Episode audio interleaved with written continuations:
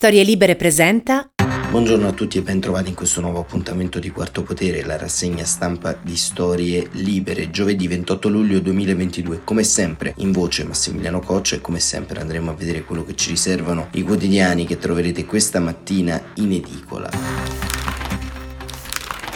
Ovviamente, attenzione rivolta all'inizio di questa strana campagna elettorale estiva e si inizia appunto con eh, la decisione del centrodestra, l'accordo all'interno del centrodestra su chi eh, farà da premier. Voto. Il centrodestra trova l'intesa, titolo del Corriere della Sera, vertice Fiume, poi passa alla linea Meloni, premier decide chi ha più consensi, accordo poi sui collegi Scontro nel Movimento 5 Stelle, Grillo, Gelaconte, in caso di deroghe al limite dei due mandati lascio il movimento. E la Repubblica invece è un titolo molto evocativo con Giorgia Meloni al centro di una manifestazione di Fratelli d'Italia e il titolo è La Falange Accordo nel centrodestra e sul Premier passa la linea Meloni che pensa a una squadra di 100 parlamentari fedelissimi, arresti e minacce a Terracina, ecco il modello nero di Fratelli d'Italia. Grillo, scuote 5 Stelle, niente deroghe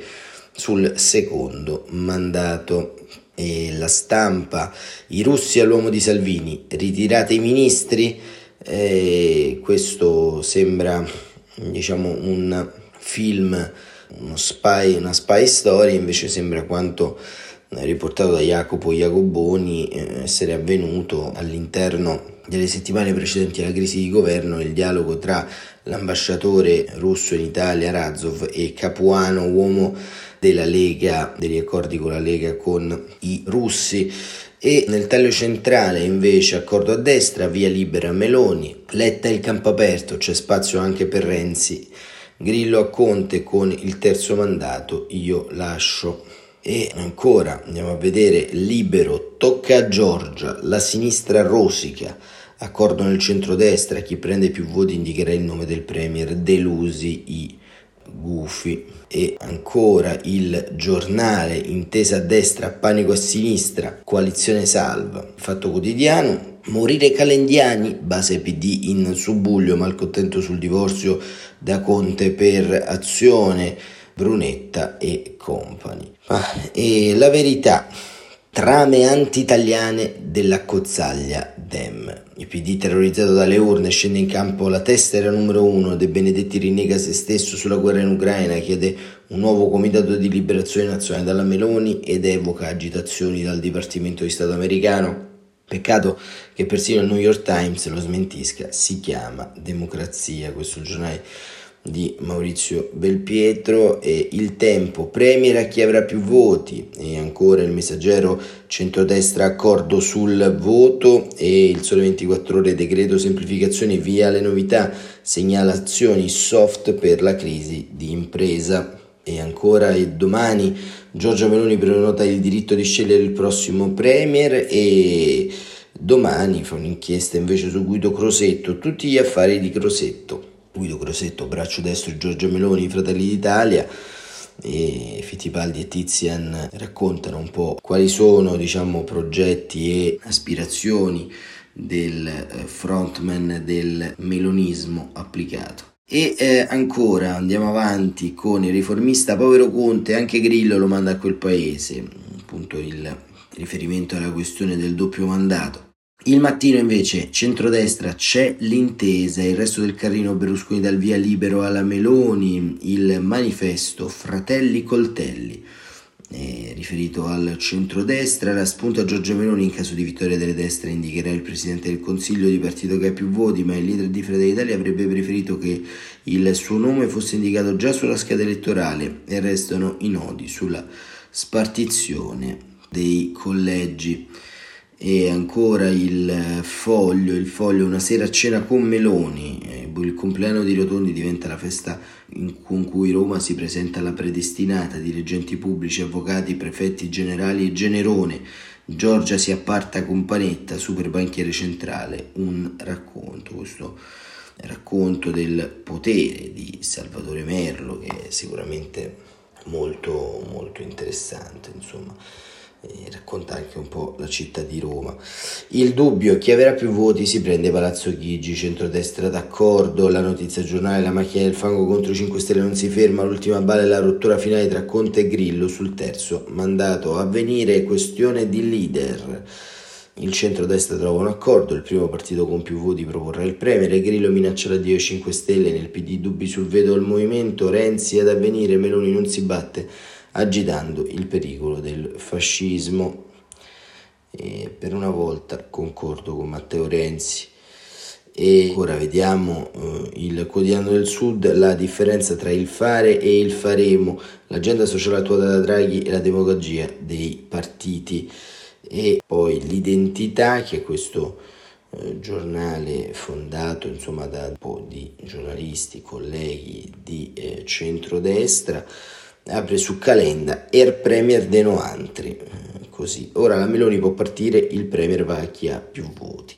E in questa campagna elettorale in cui si parla molto di leadership e poco di programmi, diciamo che la grande idea sostanzialmente di portare diciamo, eh, un campo largo all'interno del campo progressista che tenga dentro un po' tutti sembra diciamo forse l'unica notizia nuova di questa campagna elettorale, che in realtà invece si gioca su eh, una serie di posizionamenti strategici che in qualche modo sembrano sottendere esclusivamente un cambio di vertice politico e programmatico, anche perché a leggere eh, le carte, come si diceva un tempo, a leggere quello che comunque alla fine eh, troveranno a disposizione i nostri eh, futuri governanti, diciamo i piani economici e strutturali sembrano già fatti. Quindi chi governerà lo farà solamente con parole d'ordine, con un restyling politico e culturale, se vince il centrodestra ovviamente abbastanza evidente, ma diciamo non so con quanta forza un futuro governo centrodestra, attrazione di Giorgia Meloni, possa a un certo punto dire no alla Banca Centrale Europea e al piano economico di programmazione che è stato fatto dall'Europa, così come si potrà opporre ovviamente alle riforme richieste dall'Europa sul PNRR per applicazione del PNRR, quindi si potrà in qualche modo eh, dire qualcosa sulle riforme che la destra non vuole fare, come quella del catasto, come la direttiva Bolkestein sui balneari, insomma quel paese più moderno che l'Europa chiede, diciamo, ha un costo e queste riforme sostanzialmente si troverà in qualche modo ad affrontarle con un grande carico anche emotivo ed elettorale, insomma, perché l'agenda di rottura è un'agenda abbastanza forte e quindi staremo un po' a vedere.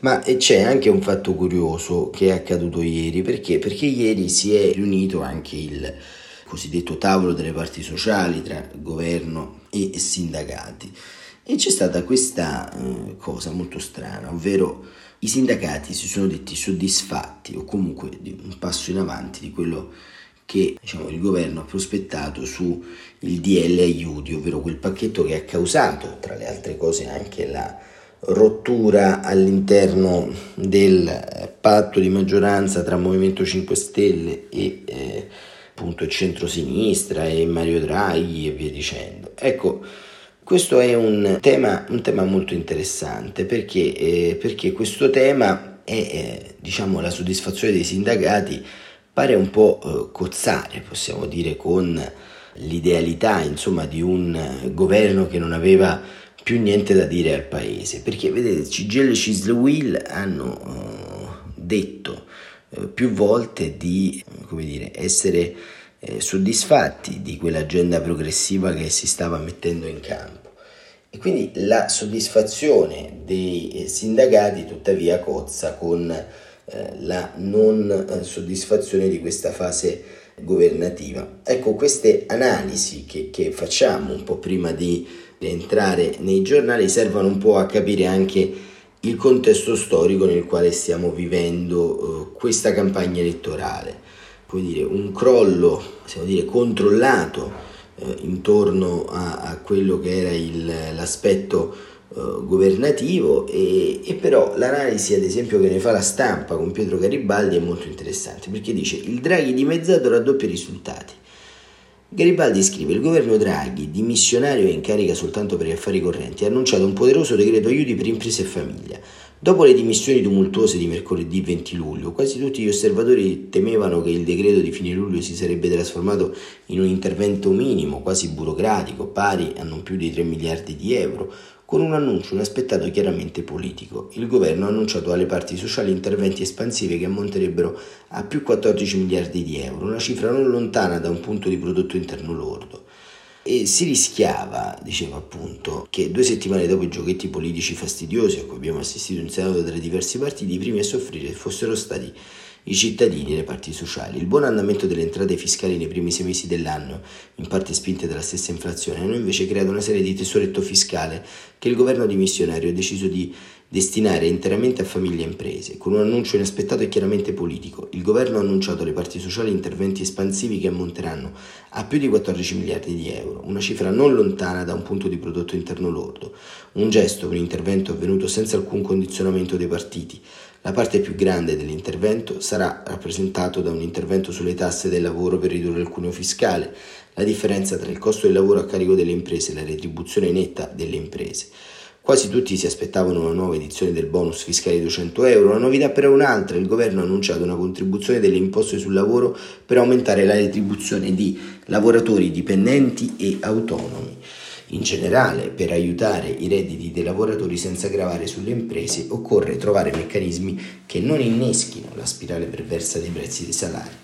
Con l'annuncio di ieri il governo ha quindi deciso di ridurre le imposte sul lavoro, aumentare il reddito netto percepito dai lavoratori e al tempo stesso ridurre il costo totale pagato dalle imprese. La misura, che facilmente costerà almeno 7 miliardi di euro, sarà inizialmente in vigore soltanto per il 2022. Tuttavia, con un'inflazione che viaggia stabilmente sopra l'8%, sarà molto difficile per il prossimo governo e il prossimo Parlamento non reiterare una misura potenzialmente molto importante per equiparare le tasse sul lavoro italiane a quelle degli altri paesi europei. Il governo dimissionario ha poi annunciato a sorpresa anche un intervento a favore dei pensionati, una categoria sociale in chiara sofferenza che non beneficia della riduzione del cuneo boss di alcun bonus e del, cuneo, del taglio del cuneo fiscale. Il governo pare intenzionato ad anticipare alla seconda metà del 2022 la rivalutazione delle pensioni, che sarebbe avvenuta nella prima parte del 2023. Il resto delle misure previste riguardano la conferma degli aiuti per ridurre il caro bollette. Infine, il governo ha confermato l'appoggio ai comuni italiani, che tanto hanno fatto per mantenere in sella Draghi le scorse settimane sull'attuazione del PNRR. Il risultato di questi incontri e annunci è paradossale. Da un lato assistiamo alle dichiarazioni quasi entusiasti leader sindacali che parlano di clima disteso e di giusta attenzione al governo per le sofferenze del paese. Da un altro lato osserviamo un governo dimissionario che gestisce la politica economica in modo spigliato, creando provvedimenti importanti che sarà difficile non reiterare dal prossimo Parlamento. Se effettivamente il governo di unità nazionale presieduto da Draghi per circa 18 mesi rappresentava il vero interesse del paese, dobbiamo rallegrarci per questi annunci e questi indirizzi politici, indipendentemente dai giochetti di partiti e di chi vincerà le prossime elezioni. E vedete Pietro Garibaldi dà la stessa lettura che abbiamo dato noi intorno a uh, questa idealità, insomma, che abbiamo un po' eh, percepito, insomma, una classe politica che eh, ancora purtroppo non ha un programma di governo chiaro, ma soprattutto una classe politica che eh, non riesce fondamentalmente a eh, delineare una politica strategica e di impatto che non sia sempre a ridosso, a ricasco delle, eh, dei cosiddetti saggi, dei cosiddetti professori. E questo diciamo è il grande tema. A cosa serve questa campagna elettorale, visto che il dibattito intorno al futuro economico e sociale del paese è pressoché nullo. Si parla di leadership, di poltrone, si continua ad agitare lo spettro dell'immigrazione clandestina ma fondamentalmente non si parla di proposte, non si parla di temi, non si parla di idealità all'interno di quello che eh, compare e c'è solo una guerra di posizionamento. Ieri il Senato a scrutinio segreto ha bocciato la possibilità eh, di estendere nel regolamento interno i termini femminili, quindi non si parla né di Schwan né di EMA. Fratelli d'Italia ha fatto una barricata per non eh, fare approvare una norma che è semplicemente in linea con la lingua italiana. Ecco, siamo all'interno di un momento di alto simbolismo politico e poca pratica e questo diciamo è da sottolineare, così come sottolinea una tendenza molto interessante, sempre sulla stampa, Paul Krugman, economista e saggista statunitense, eh, perché eh, fa un articolo molto interessante, Partiti autoritari per voi futuro cupo. E Krugman scrive: Quando era governatore della Banca Centrale Europea, Mario Draghi ha salvato l'euro. Secondo me, questo fa di lui il più grande banchiere centrale della storia, perfino più dei presidenti della Fed, Paul Volcker, che portò sotto controllo l'inflazione, e di Ben Bernanke, che contribuì a evitare una seconda grande depressione. Non è strano quindi che l'anno scorso Draghi sia stato proposto alla guida del nuovo governo di coalizione dell'Italia, definito spesso come tecnico, anche se in realtà era più un governo di unità nazionale che doveva affrontare la pandemia da Covid. In una democrazia che funziona nessuno avrebbe, eh, dovrebbe essere indispensabile, ma Draghi certamente lo era, in quanto l'unico ad avere il prestigio e l'autorevolezza per tenere le cose insieme. Nemmeno lui però è riuscito a resistere di fronte al sempre più frequente ostaggio dei suoi partner di coalizione Draghi si è dimesso, creando il timore che le prossime elezioni consegneranno il potere ai populisti di destra antidemocratici. Io non ho idea, scrive Krugman, di cosa accadrà. Come ogni nazione Italia è unica sotto tanti aspetti, ma non in quello che molti credono. No, non è fiscalmente responsabile, no, non è incapace di gestire la sua politica interna e la minaccia di un autoritarismo di destra non è certo una proroga italiana. Se non siete terrorizzati da questa prospettiva qui in America è perché vi siete distratti. È vero che l'Italia ha un problema di stagnazione economica, ancora prima della pandemia l'Italia si distingueva per due decenni senza crescita del PIL pro capite, questa stagnazione è importante ed è anche un grande enigma economico, ma non sembra centrale rispetto alla situazione attuale. In altre parole, l'Italia appare sorprendentemente funzionante rispetto alla sua reputazione, anzi ha fatto molto meglio degli USA nella campagna vaccinale e mentre in media gli americani hanno redditi più elevati degli italiani, siamo anche più propensi a morire più giovani. Cosa si può dire invece della reputazione dell'Italia come fiscalmente irresponsabile? C'è stato un periodo in cui questa fama era giustificata e le imprudenze del passato hanno lasciato all'Italia un debito relativamente elevato. Negli ultimi anni però è molto, l'Italia è stata molto disciplinata nella spesa, basta guardare al saldo fiscale primario, i proventi fiscali prima delle spese del governo e del pagamento degli interessi fiscali. Vedremo che fino all'arrivo della pandemia l'Italia aveva un avanzo primario consistente, il più alto del resto d'Europa in termini di percentuale del PIL e in netto contrasto con il deficit pesante degli USA. Nel 2010-2012 l'Italia, insieme ad altri paesi sudeuropei, aveva sperimentato la crisi del debito con lo spread, la differenza che tra i tassi di interesse italiani e tedeschi che era esploso. Ma come alcuni analisti, in primo luogo il belga Paul de Gros, avevano sottolineato, quella crisi sembrava originare più da un panico che diventava una profezia che si autoavverava che dall'insolvenza fondamentale dei conti. Gli investitori che sono usciti dai debiti dei paesi del sud Europa hanno creato un problema di liquidità in queste nazioni che non avendo una propria moneta non erano in grado di risolverlo. È qui che è arrivato Draghi. Nel luglio del 2012 come presidente della BCE ha stravolto tutto, ha cambiato le premesse che sono state lette come la promessa che la Banca Centrale Europea avrebbe fornito ai paesi in crisi tutto il contante necessario. Fu soltanto la promessa e fu sufficiente, lo spread crollò e la crisi si risolse. Ora però lo spread è tornato, per ora non è ai livelli del 2012, i titoli italiani a 10 anni offrono soltanto 2,3 punti percentuali in più di quelli tedeschi. Stavolta però la crisi italiana potrebbe rivelarsi meno curabile dell'euro, di quella dell'euro dei primi anni 10, perché è vero che la BCE sta cercando di imitare Draghi introducendo un nuovo schema di acquisto dei titoli che dovrebbe prevenire quella sorta di frammentazione del mercato che per poco non ha ucciso l'euro dieci anni fa, ma per quanto Christine Lagarde attuale presidente BCE sia brillante e autorevole, non è chiaro quanto possa fare eh, Draghi senza essere Draghi. Circostanza ancora più importante, quello che sta accadendo oggi sembra avere origini molto italiane rispetto al panico che si autoalimentava della crisi precedente.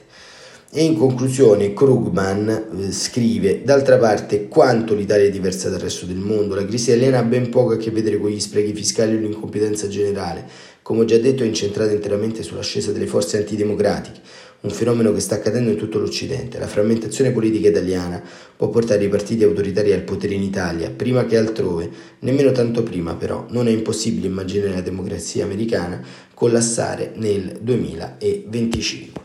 E così con questo articolo di Paul Krugman abbiamo cercato di dare una visione differente a questo tempo che stiamo vivendo, un tempo che ci vede sostanzialmente partecipi di una campagna elettorale, ma al tempo stesso di un rischio di deriva antidemocratica, ma eh, soprattutto di instabilità dovuta alla propaganda più che a quello che verrà effettuato eh, dai futuri governi. In questa estate così strana non ci resta altro che restare un po' alla finestra e cercare di comprendere qual è il nostro posto all'interno di questa storia.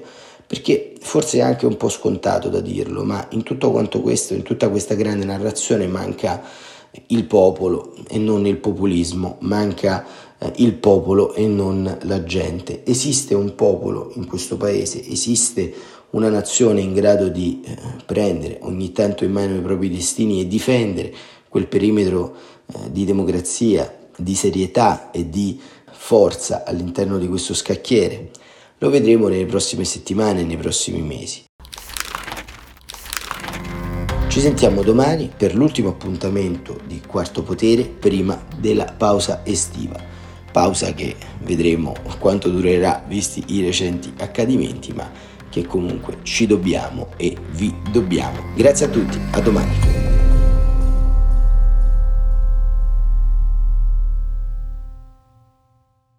Una produzione storielibere.fm di Gianandrea Cerone e Rossana De Michele.